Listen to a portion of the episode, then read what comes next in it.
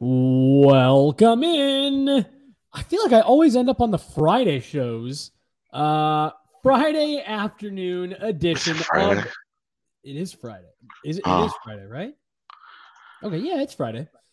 Yeah, you're Uh, right. You're right. Sorry, sorry. you caused me to doubt myself. Uh Friday afternoon edition, DNVR Avalanche podcast. Jesse, Meghan, AJ here with you guys. Uh Rudo was supposed to be here, uh, but this super fun windstorm that's been blowing through Denver since uh yesterday evening has knocked out his power. So uh he might join us at some point. He might not. Who's to say? Uh, we wanted to get this one going for you guys as close to on time as we possibly could. Uh, so that's what we're doing. End of the week. Avs coming off a, uh, a nice win last night, six to four. They just continue to get it done with this kind of hodgepodge half AHL roster. Uh, sounds like Martin Kaut may be going to meet the team in Boston, exactly as we predicted uh, earlier in the week he would. Um, so we'll see what happens there. If it's Anton Blidh, if it's Jean Luc Foudy, um, we will get into some of that as we kind of wind down the show a bit. But first, Ugh. we're- what? How much? How much have you guys talked about the kid in post game pods? JL Foods. Yeah. I feel like- Uh, go ahead, man. a moderate amount.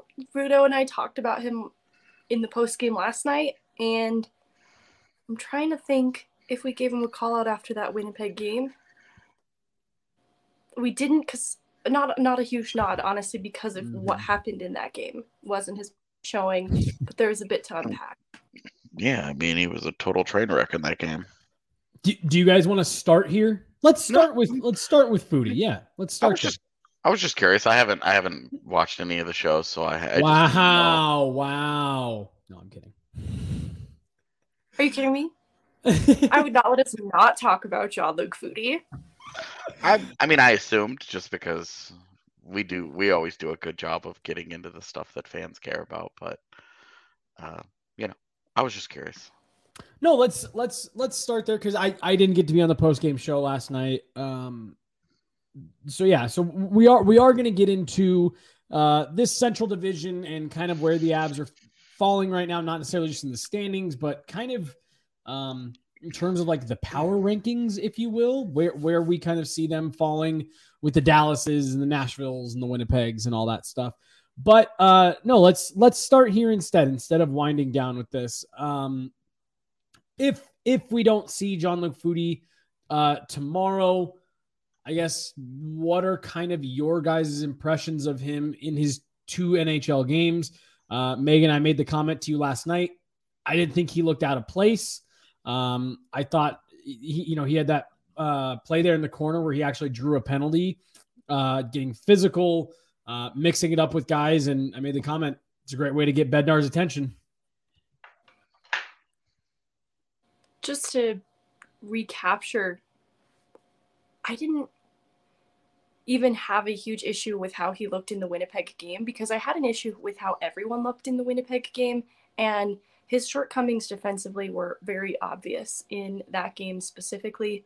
Um, and he was sheltered, which was to be expected, but not as much as I had thought he would be. And I think the biggest thing is he is still raw to be an NHL regular. I don't think anyone had an expectation otherwise, but he did, in my opinion, stack up well against and alongside NHL talent from a playmaking standpoint. Um, I liked the creativity that I sh- saw in him and the confidence in him to do it too. The chemistry seemed to be building between him and Newhook in this most recent game. Um, so I really was hoping to get one more game to see how that line develops if he was to join them in Boston and stay for that game at least. Um, so the offensive upside excites me. He teases at something that definitely I think he has NHL mind when it comes to the offensive side of the game. It's the defensive side, which has already been pointed out to him that I think he could stand to work on a little bit more. And we've talked about it. That's a value system that they're really working on with him in Loveland presently. So I do still think that there is uh, work to be done there because that side of his game, the physicality, like how he can goes toe to toe physically with NHL size players, is an area that I think he would be vulnerable if he were in the, in the NHL today. Mhm. Yeah, I mean, it's not guaranteed that he gets sent back down, uh, but if if Martin Kaut is in fact joining the team, uh, it's really one of him or Anton Blidh. AJ, uh, you got to see him in person uh, in in Winnipeg uh, for his limited ice time in, in what wasn't really a great game for the Avs. Uh, your thoughts on him on on that night, and then uh, from what you saw from him last night. Um, seeing him live. Uh, I have felt like I was on an island. Uh, that I thought I thought he was. I, I, thought that was one of the worst NHL debuts we've seen in years. Um, him and Jordan Gross last year in that disaster of a game in Nashville. Those are the two worst debuts that I think I've that I can recall.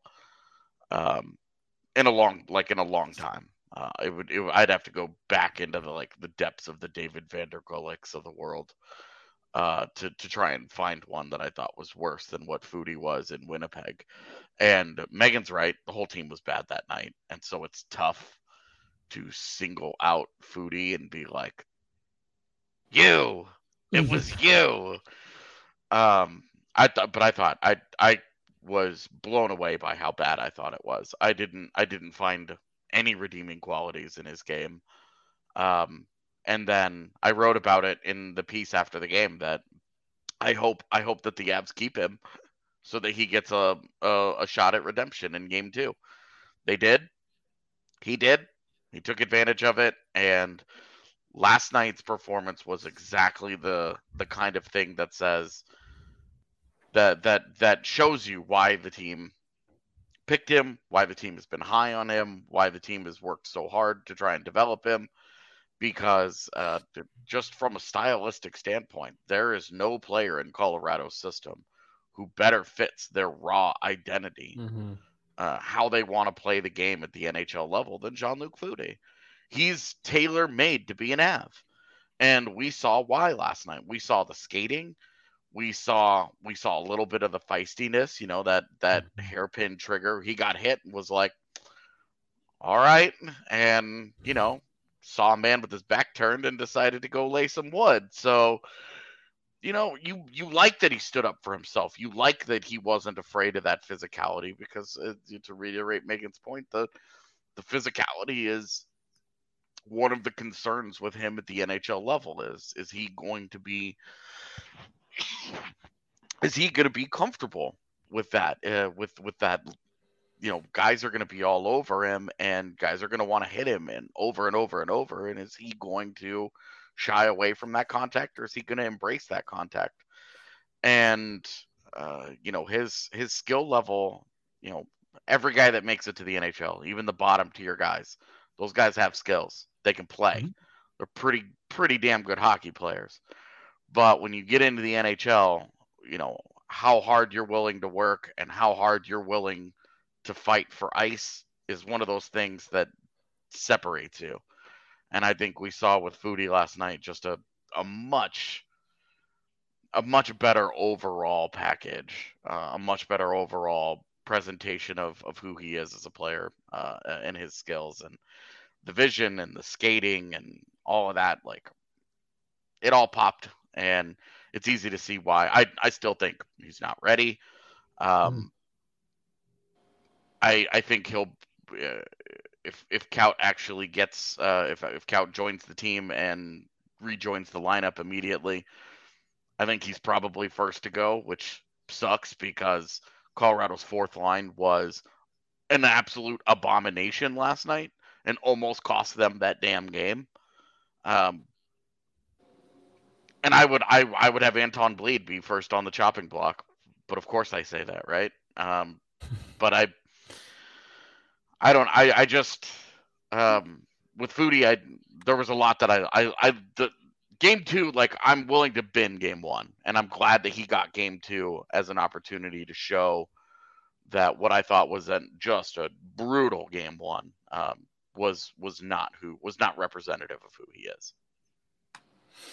Yeah, uh, I, didn't think his first game was that bad, but yeah, no, it definitely wasn't. No, definitely nobody wasn't else did apparently. Uh, I I read around all through Avs everything, and I was like, Maybe this just looked a lot worse live. I don't know. Maybe I was just high that night. I definitely well, was not high that night. It was a cold and snowy bullshit night. Well, I mean, it's I think a lot of it is kind of like what Meghan was saying of like watching it on TV, nobody was good. And so it was kind of hard to pick out individuals who really struggled. But being there, you know, it's it's it is it's easier. And this is why we go to games, right? It's you can isolate in on guys, you can give a little bit more attention to what is this guy doing, maybe away from the puck or you know, whatever. So I mean, I don't doubt for a second, as you being the only one there, that you saw it a little bit differently than everyone else. Like I don't think that's that outlandish like of an idea at all. Um, but no, I mean, I, I, think we're all in agreement that that first game wasn't great. Um, second game was much, much, much better. Uh, and it's going to be interesting. Look, I, I, think we're all expecting it to be uh, Anton Blidh that that sticks uh, and Foudy to be sent back down. But Meghan and I were just having the conversation the other day that look, it's hard to not call it a change in philosophy for this Avalanche organization in terms of who they're calling up, how they're giving guys looks. I mean, like literally, Jared Bednar told us the other night that they called up Oskar Olausson to get a a, a, a look at him to like gauge where he's at, uh, you know, at the NHL level. And, and you know, we're just wanting to get a, a, a, yeah, a gauge on how he looks next to these guys after a good camp. That is not something we've seen them do in the past. Um, yeah. just, you know, kind of get that, that litmus test a little bit. And so I, I don't know, maybe they shock us a bit here. You know, I wanted to add a detail that I don't know if it's well known that when Olausson was called up, Foudy received a personal call from Bednar explaining, like, hey, you're on our radar. It's, you know, this is why we're calling out Olausson now, but we are watching you. And Foudy knew that he was on the brink of being called up when Olausson got called up. He knew that he was in consideration for it and had a little bit of a heads up that this might happen. He just didn't know the exact timing of when. And I think that's a really interesting note from the organization that Bednar is giving personal calls to players that he's watching in their development and just giving them compliments and reinforcement. I think it's awesome to hear that kind of thing. Yeah. Yeah. Uh, it is, it again, is a big thing for him to um, look like, hey, we're keeping an eye on you, you know, um, and I do think that mm-hmm. communication with the AHL club is something that needed to get better over the last few years because you did have guys who felt like, what am I doing here? You know, why I'm I'm I'm doing I'm playing really good hockey and they've told me that they like me and that this and that, but then I never get called up and I never hear from them and there's nothing, right? And so I do think it is it is good and it is encouraging that hey, the NHL the NHL head coach sees you uh, and is like, "Hey, this this is a guy." And look, like that guy just won a Stanley Cup. There's added gravitas there to that guy yeah. calling you up and saying, "We think you Keep might be able to help this team." Yeah. Uh, as I'm trying to fix my microphone here. Well, no, so it's it's funny because I saw an interview with um, Tua Tagovailoa the other day, the quarterback for the uh, Miami Dolphins, and obviously there's all kinds of buzz around uh, their new head coach, AJ, we were talking about him on Twitter last night. Uh, it's Mike McDaniel, right? Yeah. McDaniels. Um, if, if, you don't know anything about him, you should just go Google him, watch some videos, uh, you know, some YouTube stuff about this new Dolphins head coach. He's the man. Uh, but this interview with Tua, he was he was talking about what a difference it's made having this this new coach for him uh, personally. And one of the things he said was, he goes, you know, I think most people, you hope most people know what it feels like to at some point in your life, in your career, work, school, whatever, sports, to have someone tell you that they believe in you and what a difference that makes.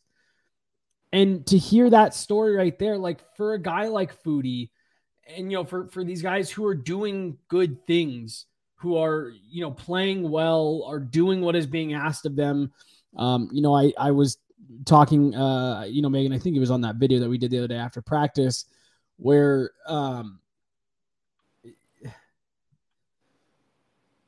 people can sometimes forget that there's a development plan for these guys.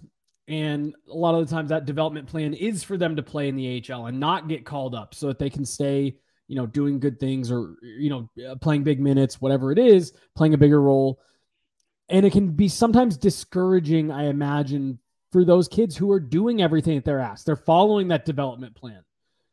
And at times in the past, maybe it feels like, holy shit, I'm doing everything they're asking of me. Is it being noticed? And I think even a small gesture like a phone call saying, hey, we see you. We we see that you're doing great things. We see that you're doing what's being asked of you. You're taking the necessary steps and you're on our radar. I mean, that could be enough to energize a guy, you know, give him enough of a boost like go through the end of the year, uh, you know, really on a high note, and then to follow that up with an actual call up. Um, I think that's huge. Again, for a guy like Oskar Olausson, hey, we like what you're doing. We're going to reward you with a call up. It's just that vote of confidence, that vote of belief that we see you, we like what you're doing, and we believe that that you can help us at the NHL level, at the AHL level, whatever it is. Um, and again, maybe that stuff has happened in the past. I, I, don't know. Maybe those just aren't conversations that we're privy to, but you hear stuff like that. You see the call ups they've made, some of the decisions. Um, and like I said at the start of all of this, it's hard to not say that it seems like there's been some kind of change in philosophy here, and, and it's great to see. Uh, anything else on Foudy? Kevin McDonald rules. That's all I'm gonna yep. say. You know, I actually did want to talk about Kevin McDonald for a second too, because the Eagles have made some changes, right? They've got this PTO guy now. They've just made a trade for a defenseman this morning. And I have to think that this is one, a necessity, but two, thanks to the important scouting that Kevin McDonald knows his familiarity with both the NHL and the AHL is able to bring in talent that fits the needs of the Eagles identity easily. Like the guy that David Farrance will be a good fit. David Farrance a good fit, yeah. and this uh, Cedric, the new centerman that they just brought in. Unfortunately, I think he's brought in too spurred on by Maltsev's injury, probably being more serious than I have any information on beyond that.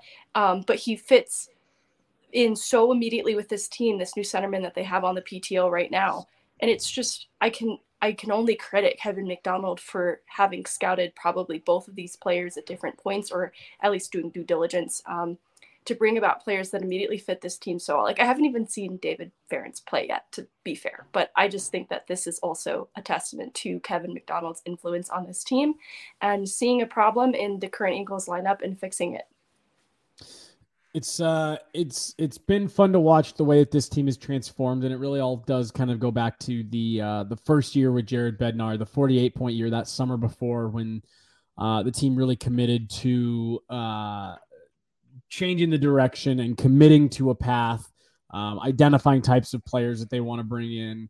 Uh, and and really, you know, you you end up with when you have all of that in place, uh, it starts at the top, and and you, you end up with what you got right now a, a, successful AHL franchise, a Stanley Cup winning NHL franchise.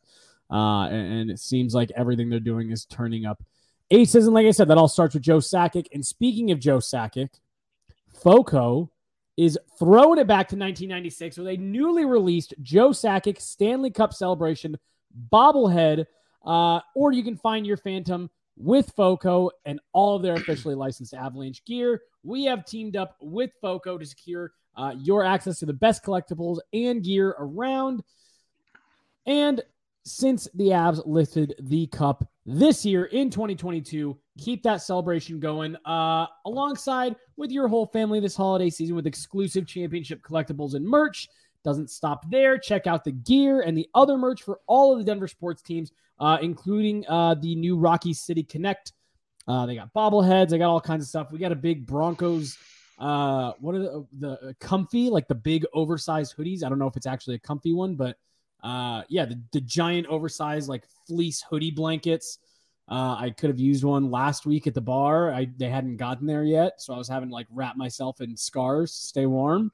But now i just gotta throw on uh yeah my uh my my oversized hoodie there uh, so head on over to foco.com or click the link in this YouTube description. Uh, and for anything that is non pre sale, use that code DNVR to get 10% off. Uh, literally, I've, I've already gotten stuff for uh, family members and stuff from them. So uh, head on over FOCO. That's F O C O. Also brought to you guys uh, by Breckenridge Brewery, the official beer of DNVR. Uh, They have a beer for any occasion, and that includes right now the holidays. Uh, all their beers made with 100% renewable energy, and they have some uh, holiday time favorites like the Christmas Ale or the Buddy Pass. Uh, they have obviously the Avalanche Amber Ale, the Vanilla Porter Jr., uh, Mile High City Copper Lager, Broncos Country Pale Ale, uh, the Fun Slinger, and the Good Company Hard Seltzers. Of course, they have those lemonade seltzers that I always love in the summer. It's a little too sad and depressing for me to have that summer vibe right now because then I'll just get bummed that I can't go drink it outside. Bro, uh, I don't even know that summer exists anymore. I think it's yeah, just a made up concept by big media. you need a, big, big weather candle. yeah, yeah, let's say, but I do thankfully have uh, all my uh, candles to keep me nice and cozy here at home. Please send me sunshine and daffodils. uh, enter your favorite uh, beer into uh, the uh, excuse me. Enter your favorite beer lover into Breck's Nice List sweepstakes at breckbrew.com and search the Nice List. Uh, and of course, use that Breck Beer Locator to find where Breckenridge Brewery is available near you. DNVR Avalanche podcast brought to you guys by DraftKings. Jesse, Meghan, AJ hanging out on a Friday. Uh, Friday afternoon. It's snow, or it's not snowy and gross here. It's just cloudy and gross here and windy. It is snowy and gross where AJ is. It's just gross all around weather wise right now. Um, unless you're in like South Florida or Arizona. Boo to the weather right now. Or being maybe in San Diego. It's always Ooh, great there. Dude, I love San Diego. Love San Diego. Um all right. Weather seems nice, but Padres fans are the worst. Yeah, yeah, yeah, yeah. It's the uh you gotta just stay near the water. Don't go into downtown. The Central Division, I think, is off to a start this year. I don't want to say that none of us expected. I, I, actually think it's now kind of shaken out to this point, roughly where a lot of us thought it would be. But it has been a crazy ride getting here. Um, you, have got this Dallas Stars team. Uh, my my favorite way to refer to them is the NHL's uh, favorite over 35 team. Uh, but now suddenly with this Jason Robertson out of nowhere starting last year, uh, and he's just on a tear this year to help keep them uh, relevant, not, not relevant, but near the top of the division. He's scoring points and goals at a Connor McDavid like pace. Uh, you had the Nashville Predators, who kind of stumbled out of the gates, but have now started to find their game. Chicago and Arizona had a really good start out of the gate, and I actually don't think have won a game since we said that the first time. Um, and then you got St. Louis, who are really kind of embodying what the entire NHL is right now, where they dropped eight in a row and then they won eight in a row. Uh, they're they're winning bad games, they're losing good games. Uh, no one really has a good pulse on uh, what the St. Louis Blues are right now. Let's start in the bottom half of this. And I'm not going to ask if either of you guys have thoughts on where Chicago and Arizona are right now. It's all kind of expected, but um did the way that those two teams started change at all how you looked at them or was it just they got off to a hot start? For me, like Arizona I actually got a little worried for them for a second. I was like, oh my gosh, are they going to be like too motivated to not be embarrassed and they're going to play their way out of this, uh, like the top of the lottery? AJ, you looked pretty like, no, we, we all knew this would happen.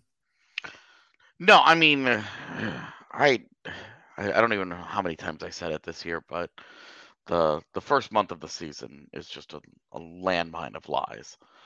Uh, it, it's just there's so much stuff um, that you can't reliably take from the first month of the season. Where if you go back and you look at the standings after the first month, even the even even getting into the start of December, it's like the the good teams are typically good and stay good.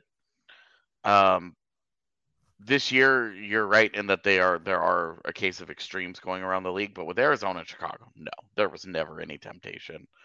Um, I think that they got off to a hot enough start that they have a good chance to avoid the ignominious distinction of joining the 48 point Avs as like one of the worst, maybe the worst modern teams ever. Um, I will never I let think- Detroit fans forget that had it not been for COVID, yeah, COVID bailed them out. that Detroit team would have owned that record, but that's neither here nor there. That's something Avs fans and that's where that rivalry is. Avs fans and Detroit fans get to fight about that now. but Arizona, Arizona, and Chicago, no. I, I just don't think that uh, even even with the starts that they had, we're talking like they were at like 500. I think Chicago was one game over 500 for a day, Yeah. and th- since then, you know, Chicago's one seven and two in their last ten. Arizona's three five and two, and it's like neat. They're ter- they're terrible teams. Um, the big difference is that Arizona might have really found something in Karel Vejmelka. Um, we saw last year there were a lot of encouraging signs out of him. Um, they gave him a, a multi-year deal, and look, Arizona, Arizona. If if there's one thing, like they can't seem to figure out much as a franchise, but they've got it. They've got goaltending on lock they everybody that goes down and goes through Arizona comes out better for it. Scott Scott Wedgewood spent a year there and is like a totally serviceable NHL goaltender. I Um, mean, dude, it goes all the way back to whatever- Ilya Bryzgalov. I, I mean, it's it's a long like Darcy Kuemper's career was done. He goes to Arizona and he turns it around. Now look at the guy. Right. Look where his career is. Look at the reputation that he has uh, as as a good goaltender. Uh, and and that wasn't really the case. That started in Arizona. Uh, you know, he Mhm. was on waivers. Was like, I mean, that's that's the franchise that that helped resurrect Devan Dubnyk's career. Like the Arizona, Arizona just whatever it is about what they do at goaltending, they get it. And Vejmelka looks like he could be a, a, a serious, like deep dive find for that organization. Yeah. Uh, Meghan, anything to add on those bottom feeder teams? the reason it's not surprising to me the starts they had and now what seems to be stabilizing for them is what they did in the offseason was more revealing of i think their intentions for the season. Like i think arizona i would describe their offseason moves as neutral or laterally moving and chicago just completely blank slate cleaned house aiming gearing up for a rebuild. Like that's why it's unsurprising to me that these are two teams in the position that they're at Two teams that are going to get worse too, because if they if Arizona can ever figure out how to get rid of Jakob Chychrun for a price that it wants, and Chicago moving Kane and Toews at the deadline, those are two teams that could really be like hardcore chasing the Mhm. bottom. Yeah. Yeah. Uh, that, that's a great point. They they they haven't reached the bottom yet. Uh, just I'm just gonna go upward here. We're just gonna kind of do a quick run through, and then we'll we'll get into which teams you really need to kind of specifically be watching. Uh, again, I mentioned St. Louis off to a really weird start, and then Nashville, uh, just not the start that maybe they had anticipated. Uh, you know, I mean, I guess they were looking for guys to have back to back career years, and wouldn't you know it, that's just not quite the case yet. Uh, St. Louis, Meghan, I'll start with you on this one. For me, this team, I, I- I mean, like,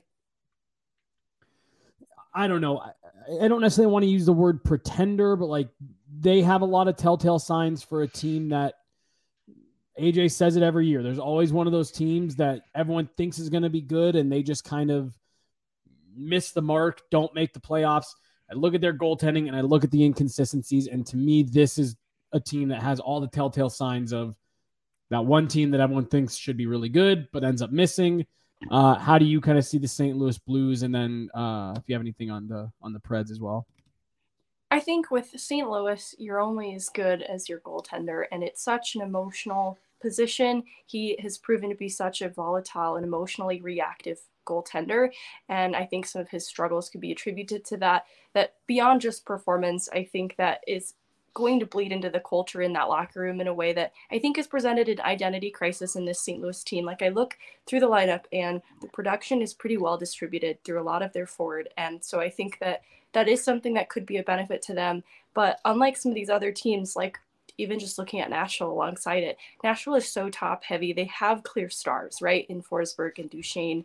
Um, even Roman Josi is still con- continuing to contribute offensively from the blue line. Like they have these star power qualities that are obvious even in other Central Division teams. Whereas with St. Louis, the star power qualities isn't as obvious to me. That alongside the identity crisis and concern with goaltending just makes me, if I am a St. Louis fan, a bit concerned because it feels volatile. I describe Binnington that way, but it feels like it is so unstable and could really go a lot of different directions that I wouldn't count them out, right? This is a team that does have good leadership in Ryan O'Reilly, mm-hmm. but beyond that, there are some big concerns that are going to be hard to address in a single season. Well, this comment that just came in, it says uh, from Anthony David Perron was the glue that held everything together for St. Louis also their D sucks. Um, I, we, I mean, we talked about that a bunch. That we thought that losing David Perron was a much bigger hit to that team than maybe they let on, or a lot of people gave it credit for.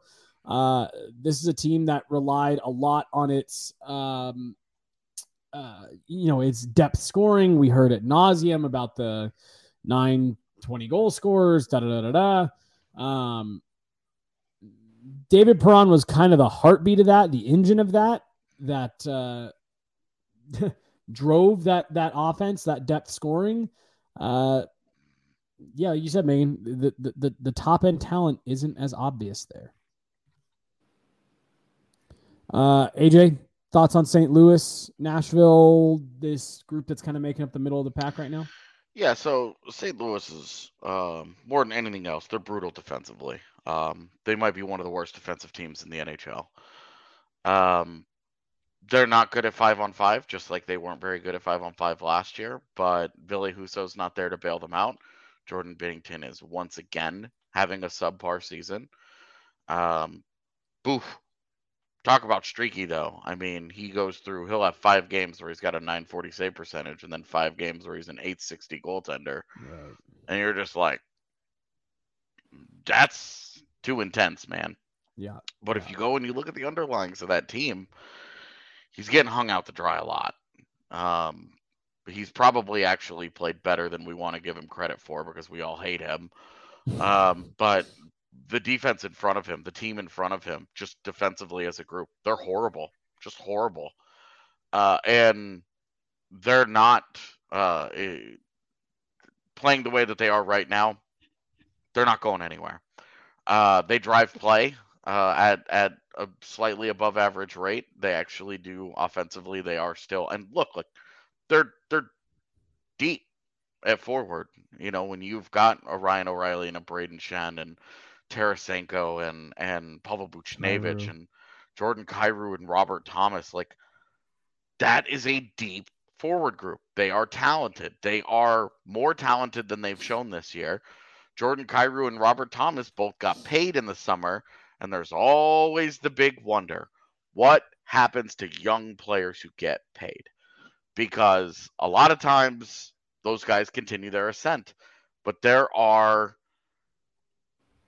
there are very real concerns that Jordan Kyrou in particular got paid and is happy. And to be honest with you, being happy isn't part of the part of the playbook of being successful NHL player. You need to be mm-hmm. hungry. You're not happy. And there have been questions about how hungry those two guys are, Thomas and Kyrou. And I, I think that, you know, the we, we talked about the loss of Perron, but the fact that the fact that Kyrou in particular looks like he's taken maybe a small step back. I know he's he's been on fire lately. Um and maybe that's just him finding his game or whatever. But I I just don't think that they're good enough. Um, they have to outscore their problems, and they need Jordan Binnington to be great. Um, I don't see stylistically. There's not much difference between Winnipeg and St. Louis right now. Uh, the big thing is is that St. Louis is worse defensively than the Jets, and Connor Hellebuyck is a god amongst men, and Jordan Binnington is a shithead that nobody likes. Yeah. Except is people in St. Louis because they have to. Least less likable guy in the league right now than Jordan Binnington. I mean, um, Evander Kane still exists, so yeah. but I mean, the fact that you're in the same category, not Oh, I was gonna not well, uh, not great. What's crazy about where Jordan Binnington is a little bit different than Evander Kane was like everyone everyone like saw all the off the ice shit and was like, oh man, Evander Kane's a piece of shit. None of his teammates like him and he's you know, he's fucking crazy or whatever the fuck. Jordan Binnington got people to hate him because he's such a dickhead on the ice. And then once people were like, oh, this guy sucks. And then they found out he's just kind of an asshole in real life. And I was like, oh, this guy really sucks. It's hard to get a reputation as like just being an overall shitty human being from like your hockey, like from what you do on the ice, let alone coming to find out you're actually just kind of a shitty person. He's the worst. I can't stand it. AJ, thoughts on Nashville, or is this just kind of for me? This is Uh, exactly what I kind of thought Nashville would be. Yeah, I, I think the big disappointment for me with Nashville this year is just that Juuse Saros had such a slow start. But now that now that you see them starting to pick it up a little bit and getting kind of back to where they were last year, um, it's goaltending has been better. Um, that's that's really where these teams in the Central are. Uh, the they're all deeply flawed and need goaltending to really, really, really elevate them. Um, and John Miller, who apparently thinks I'm I was wrong, gonna I was gonna say, by the way, John Miller, he didn't say they're the same. He said they are stylistically the same. That's very, very, very well, different. and yeah, the big difference there is if you put Connor Hellebuyck in, if you Right. switch goaltenders, they probably switch places in the standings. So Yeah. if you put Jason Robertson on Arizona and take him away from Dallas, I'd be willing to bet those two teams do different things in the standings too. Um, so you know, anyway, um, with Nashville, I think yeah, we saw five career years out of their top guys last year, and it was predictable that that Mhm. wasn't going to continue. Um, I I liked them more as a team this year. I thought they were a little deeper, but they just have not. I don't know. I, I I feel the same way that I do about Nashville as I do Minnesota, where I think there's more there, but I'm just not really sold that. uh, Nashville just overall doesn't feel very good to me. I I think they're just they're just okay. Yep, I'm with you. Um, let's talk Minnesota, and then we'll get into these top three teams because I really do think there's a bit of a separation here. Um, AJ, you mentioned Minnesota the other day as a team.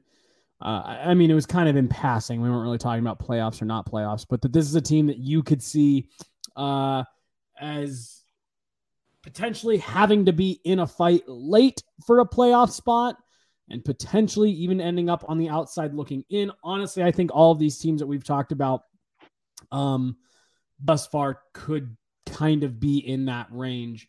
Uh, this Minnesota team is taking a big step back uh, from what we've seen the last two years. Uh, Marc Andre Fleury has been fine. He's been fine. Uh, but man, are they really leaning on Kirill Kaprizov right now? Um, either of you guys have any strong thoughts on Minnesota? Or again, for me, this is a little bit of kind of what was expected when they made those buyouts two years ago. We all knew that this regression was coming at some point. Uh, I mean, look, a guy that they were trying as their one C early in the year, they just waived and gave away for free in Tyson Jost. Uh, what do you guys see here in this in this Minnesota team? Kirill Kaprizov leading the way with 30 points. Uh, next closest is his line mate Matt Zuccarello at 22. I mean, Kirill Kaprizov is the real deal by himself. Like Mhm. 11 of those points come about just in the last five games. He is so prolific as a scorer that he can help paper over a lot of the problems that Minnesota has.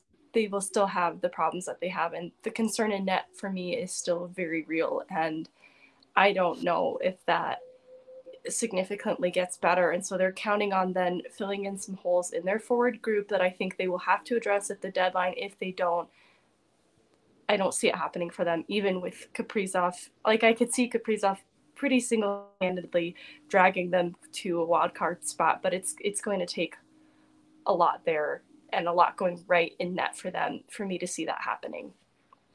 They also uh you know Matt Boldy, he's he's up to 17 points now in 22 games.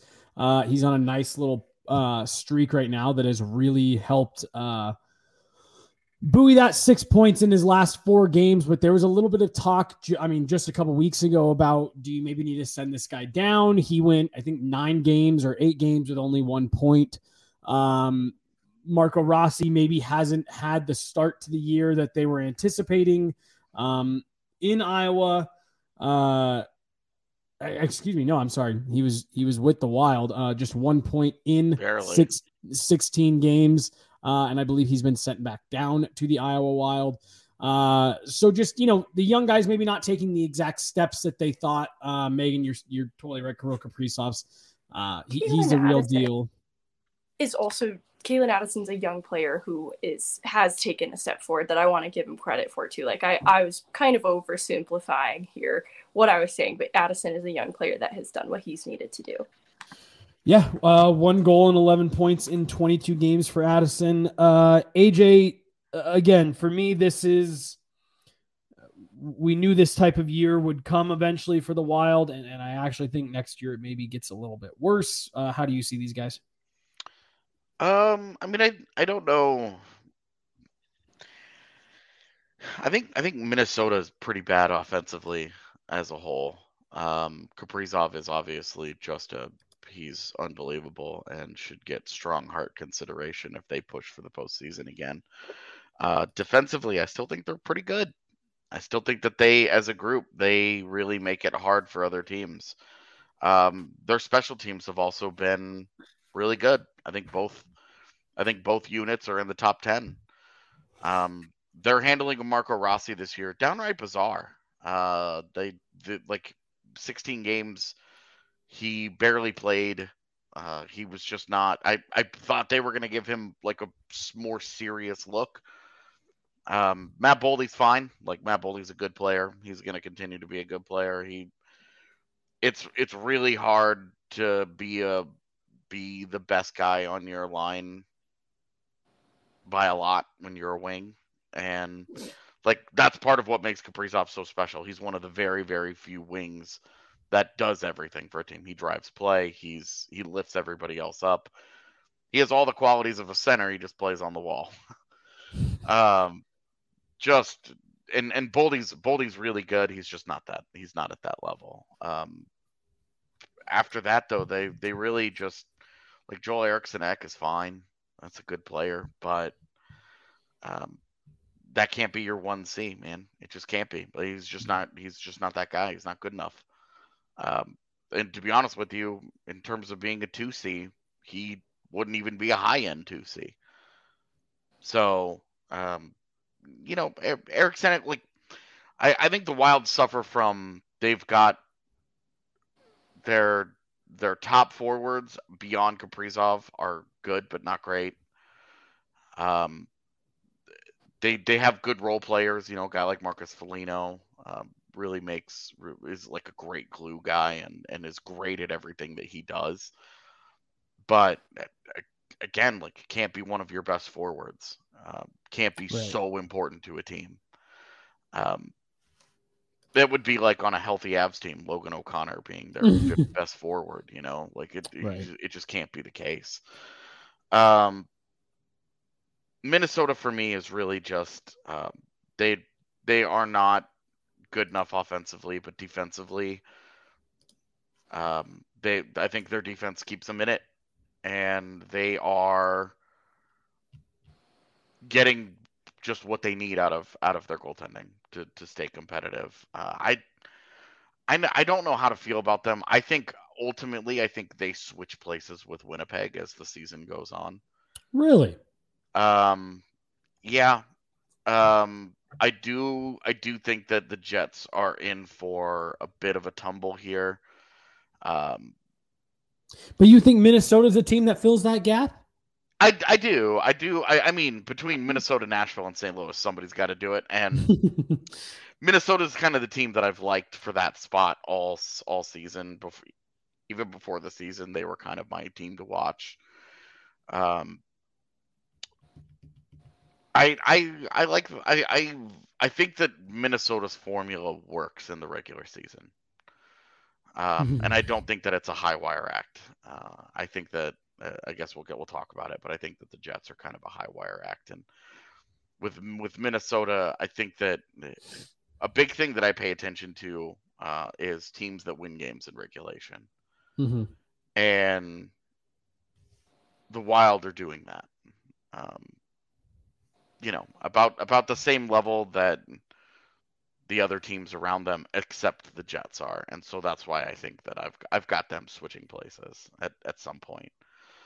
Um, Fair enough. And obviously, Fair... like I I do think Colorado climbs um, those standings once they get healthy. Yeah. And we are going to talk about uh, the Jets, the Avs, and then we'll talk about the Stars here. Uh, this is the DNVR Avalanche podcast brought to you by DraftKings Sportsbook and hockey fans.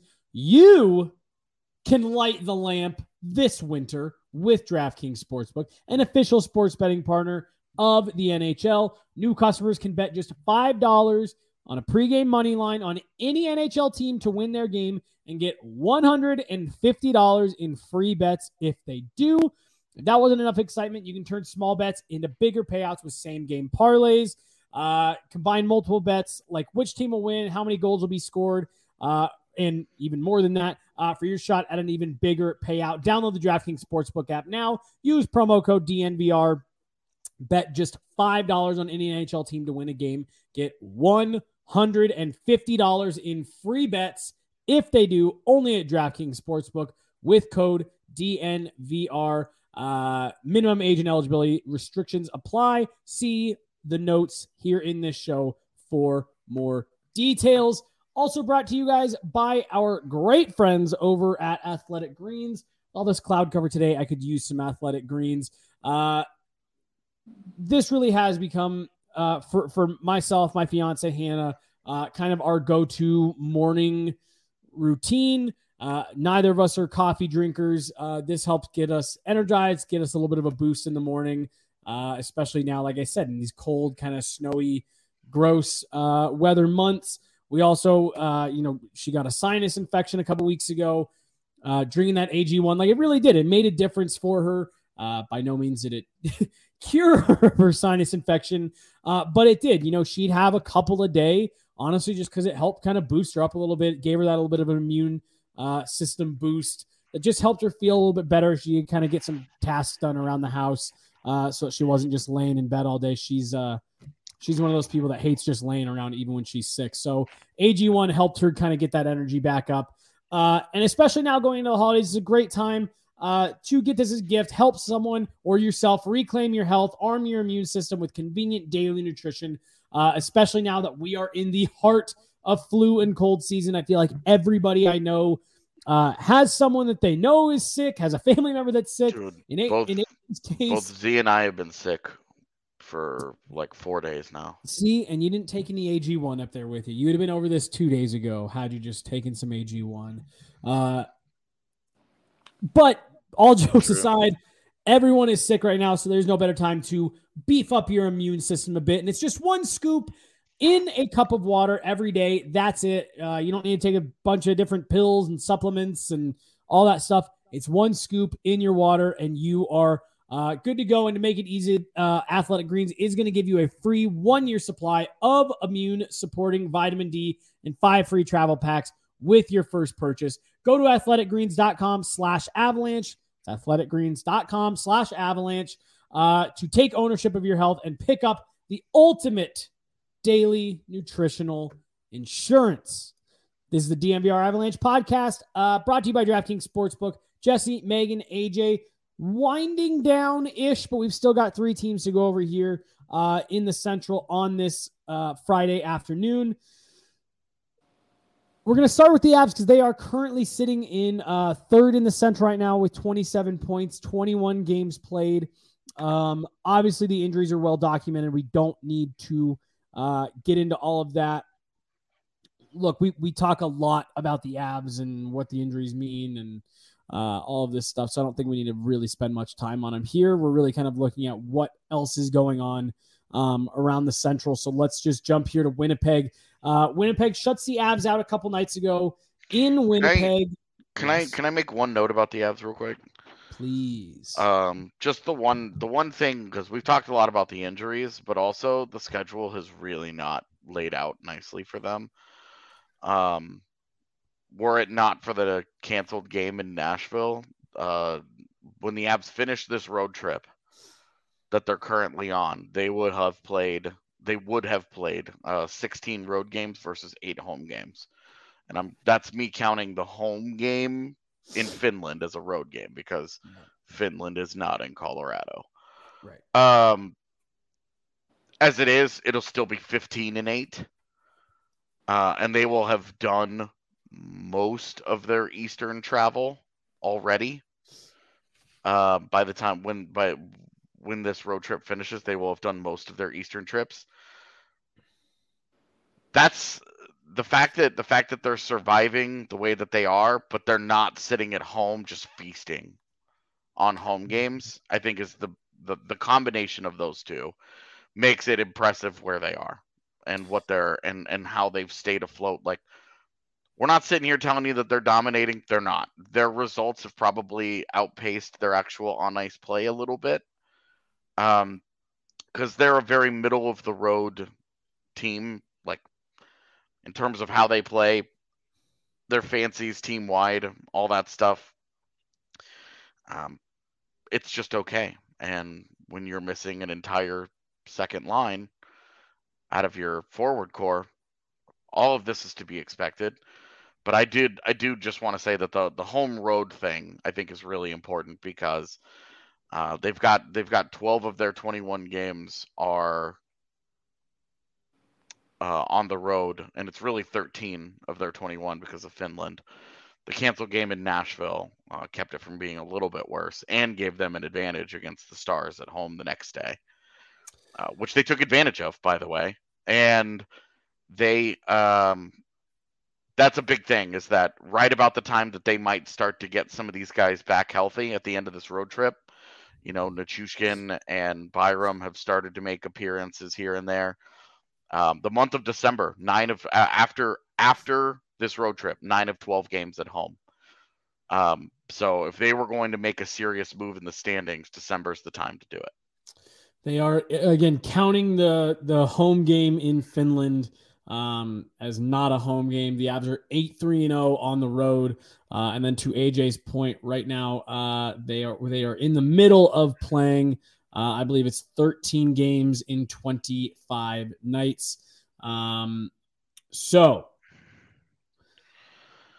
yeah, never using it as a uh, uh, an excuse, but schedule has not been kind to the Avs. Uh, It's Winnipeg, a tough setup, man. It's a Yeah, tough setup, and it was a like you'd prefer to have the injuries this time of year, just because you don't want them in the second half of the season. But this was the tougher portion of their schedule yeah, to get to sure. the December seventh mark. After this, it's pretty even the rest of the year. It balances between home road, home road, real a lot better. But this was the hard part was getting to December seventh, and they're two games away. Even if they lose both of those games, you have to feel like they've done a damn admirable job of staying afloat with everything going on. for sure. So anyway, we can move on. No, you're good. Uh, no, I, I think I think all that was was spot on. Um, Winnipeg, they shut the Avs out a couple nights ago. Um, Don't you mean they won the Stanley Cup a couple nights ago? yeah, that's what I yeah, that's what I that's what I said, right? Um, and, and look, you know, again, the, the game is what it is. You have games, you have winners, losers. That's not really how I'm defining this team. AJ, you said that you think this is a bit of a high wire act.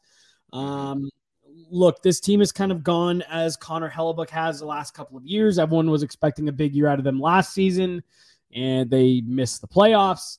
Uh, people had kind of written them off coming into this year, uh, and they're near the top of the Central Division. What the f is this Winnipeg team? Number number one, man. Um, they have eight regulation wins out of fourteen. So when I was talking about I want teams that win in regulation, those are teams.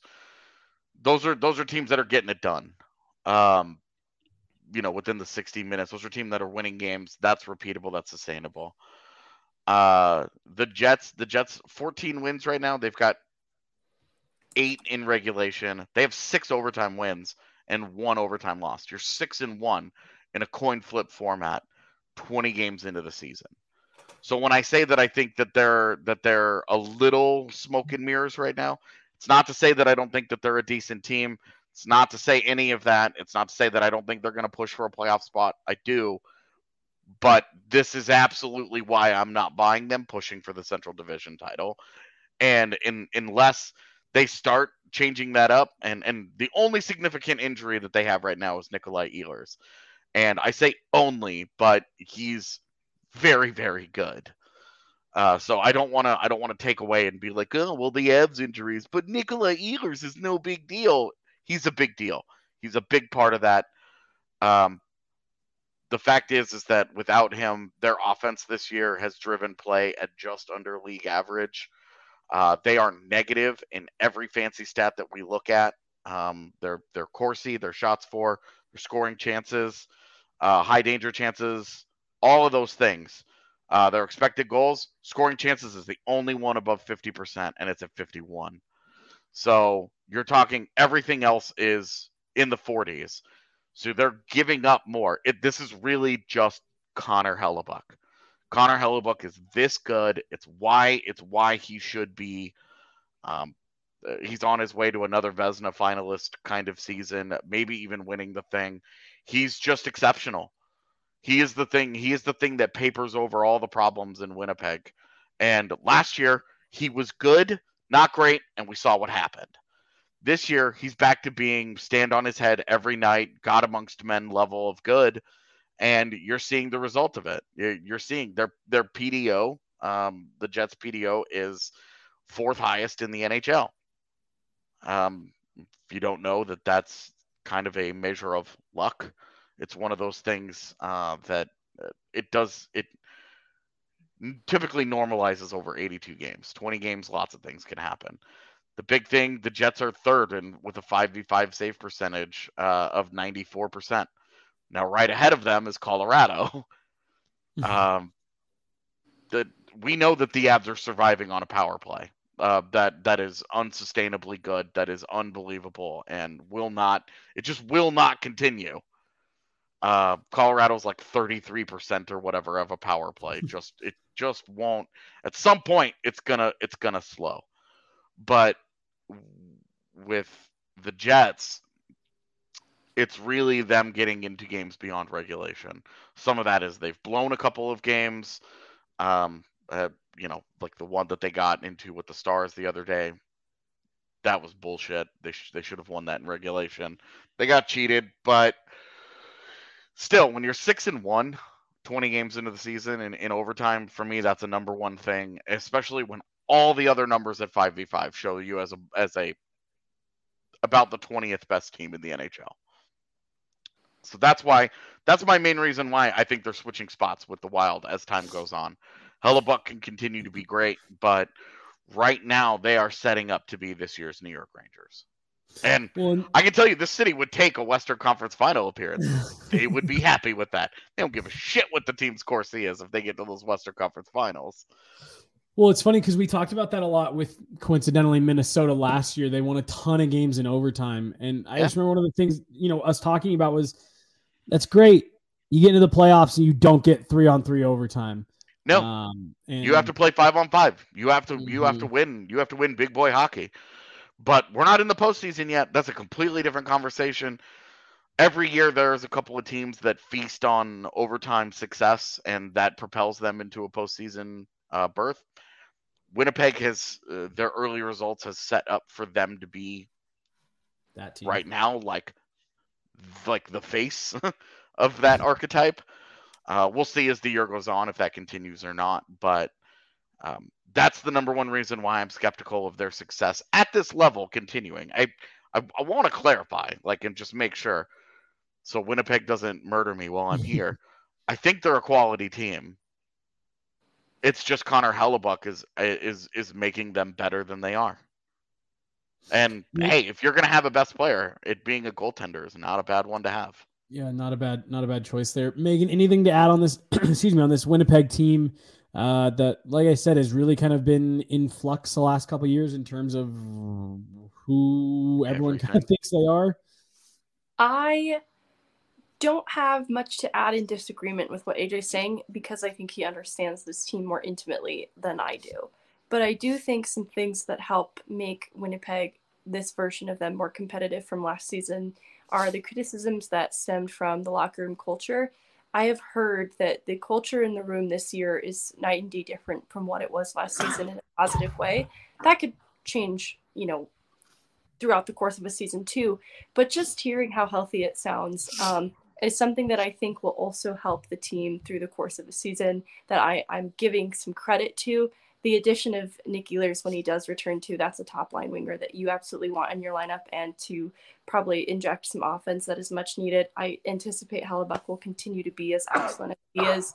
And just in what I've seen of them when they play the Avs specifically, I do like what I see in their level of compete when they play a team like the Avs. And so it's why I'm not counting them out. And that's not to say that AJ is. I don't think he is at all. It's just why I, I actually do have a pretty high opinion of the Jets um, and a lot of curiosity surrounding them.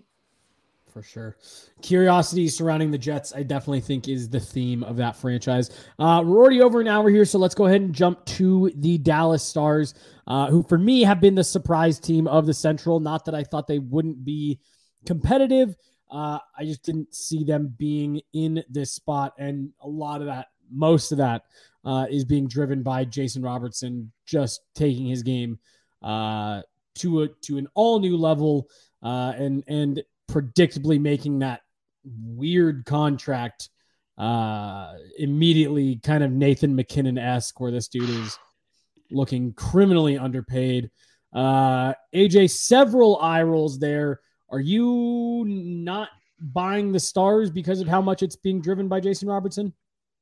Yeah, I mean we're we're talking about um, you know PO and things uh, with the Jets. Uh, all of this shit is true with the Stars at um, a, a higher level. Um, they're shooting ten and a half percent at five v five, and they've got an elite power play. Um, if you, you have a guy with an MVP caliber season like what Jason Robertson has started to put together, you can you can get away with a lot. Um, but they're beyond beyond that line. They are not in the same conversation as Colorado. They don't have help coming. Uh, they need Right. this resurgent Jamie Benn scoring a bunch of goals on the power play to continue. They they need Wyatt Johnston to continue to produce uh, in a in a depth role and, and actually be a goal a goal scorer for them. They need those. They need that help. They need Jake Oettinger to be the man. Um, they don't have the kind of reinforcements that Colorado has coming um, to just prop them up and make them a lot better once the special team starts to calm down because these these special teams will um, will will chill out some. You know, I'm not. It may not be a massive drop, but um, also the the coming back uh, from deficits thing. We we see this every year. You know, Yeah. this this might be this might be a, a great formula for winning regular season games and right now it's the regular season so that's what matters dallas is gonna dallas is i think colorado's main competition for winning the division right now um and wow it's a big limb that i go out on picking the team that has uh, that is leading the division after Currently 24 in games first. but if you also look around uh they are the worst first place team and that is still a team that has had a lot go right for them. They have the lowest, when I say the worst, I mean they have the lowest point total of any team in first place in any of the divisions. They'd be third place in the Pacific, for example. Mhm. Um, they'd be third place in the Atlantic. They'd be second place in the Metro. But with teams immediately behind them, um, what one, uh, one and two points behind them. And they've also they've played 24 games, which is uh, on the high end of what teams uh, have played. Meghan, uh, on this show, not that we were skeptical of Drake Jake Oettinger, but we were ones to make sure to say, pump the brakes. The kid had seven outstanding games following a good regular season. Yeah. Uh, he's looked solid. Your thoughts on this Stars team? Uh, like AJ, you know, AJ pointed out the comebacks. I am always skeptical of teams that have these, you know, amazing late game comebacks and scoring goals with the goalie pulled and um, all that stuff. When things go just like that right for one group, I'm always a little bit skeptical. How do you see this Dallas Stars team, Meghan? It's another one like I talked about star power, top heavy teams, and I do look at Robertson and Robertson's line as being the line of this team, but I do have some concern then just on how the rest of the forward group contributes. And then Oettinger has also been a positive of this team that instills confidence in my belief that they will remain competitive with the Avs um, because I do think Oettinger is an excellent young goaltender. And I think that he is just genuinely good and will continue to be good uh, for this team. That the goaltending isn't an area of concern the way it is with other teams like Minnesota, for example. That is kind of on paper described very similarly to this Dallas team um, but they're also just so well coached and have a lot of players who are experienced and know what it takes to win at a very high level of hockey that those are some things that Dallas has um, in their arsenal that I think give them an edge and why I think they will be competitive throughout the course of this season. But some of those areas are concerned will be how depth will be able to contribute throughout the course of the year too. Avs have more questions to answer, so that's why I, I think these are going to be two teams going at it for this regular season. Yeah, um, I think I think everyone yeah kind of feels the same that it, that it should end up being uh, Dallas and Colorado there at the end. Honestly, running through this division, talking through these teams, I really do think outside of a healthy Colorado at the top, uh, and then Chicago and Arizona at the bottom, I think you've got four teams there in the middle that are really kind of they're just the Spider-Man meme. You know what I mean? Like they're just they're all same same but different. They're they're flawed versions of of playoff contenders. Uh, and it's going to be really interesting to see how uh, this all shakes out and if what we were saying at the beginning of the show with it being such a streaky league right now um, how much is that going to affect it? You know are we going to see the blues all year just trading winning and losing streaks? Um, can jason robertson keep this up? Can connor hellebuyck uh, stay in this form all year uh, I think there's a lot of really interesting questions to uh, have answered by this Central Division, uh, the, the, Central Division in general. And something tells me this will not be the last show we have where we talk about uh, this and kind of where all these teams sit. I will say, man, the one thing you do really like with Dallas is goal differential doesn't lie. And mm-hmm. being at plus 20, plus 27, 24 games into the season is no joke. So you said that you said you made a comment earlier, AJ, about um, uh, regulation wins being yeah. kind of a a tell of where a team is at. I, I exactly you said. I always like to use goal differential as you know a, a, a quick. If you're, if you're, if for me, like if you're looking to look at one thing for how good or bad as a team, um, I think goal differential is a really nice, easy stat that's easy to find that can kind of give you an give you an idea of um where teams are at. You know, are, are these teams so like you look at St. Louis, they're winning close games and getting blown out. They're right at about 500, but they're negative 17 goal differential. So like, yep. You know, those are the types of teams that concern you. Uh, I look across the Pacific. LA is 13 and 9, but they are in the negative. They're in minus three goal differential. Like, what is happening with that team where you have a winning record but you're being outscored um and and so I, that that is always one i think that's a great call out uh, the Avs do sit second in the Central with a plus 18 goal differential, which which honestly, I don't remember which one of you said it that their their results are maybe outpacing their on ice play a little bit. That is a really really impressive goal differential yeah. for a team dealing with the type of injuries they are and the roster they've got right now sitting at a plus 18 uh, to me that that says a lot about this Avs team. Um, any final thoughts from either of you guys on the Central, the league, the Avs, call ups, anything like that before we get out of here for the for the week? The You official guys. week. We have a show tomorrow. The Eagles called up Cam Wright. Yeah. Saw that. Yeah, they uh uh they called up I can't remember his name, the other guy first, and then they also Zach. called up Cam Right? Yeah, Zach, we'll call him Zach. I also don't know how to say his last name. It's like Secos. Yeah. The T is silent. Secos. Um, to answer the question in chat, we don't know what's up with Josh Manson. Uh, he only played ten minutes last night, and um, I went back and watched his last shift, and didn't, I didn't see anything. Uh, I so I don't know. Uh, I did mention on Twitter last night he has a a thing with his elbow. Um, that he's dealt with most of his career, where occasionally it like locks up on him, uh, and it has taken him out of games in the past Um, and it could just be that. I don't know. That's purely speculative on my part. Um, but it, it it does seem unlikely that they would have benched him uh, last night in the one goal game. You know, whatever. Um, but who knows? I guess we'll find out tomorrow if the Avs actually made it two whole games in a row without in, without like real injury. So Yeah, we'll see. Jury's out on that one. Uh, that's gonna do it for today. Like I said, we are done with regular pods uh, for the week. Uh, we do have a pre and post game show coming at you guys uh, tomorrow night. Uh, tomorrow evening is the Avs are in Boston. Five o'clock local start here, so we will have you guys all covered on that.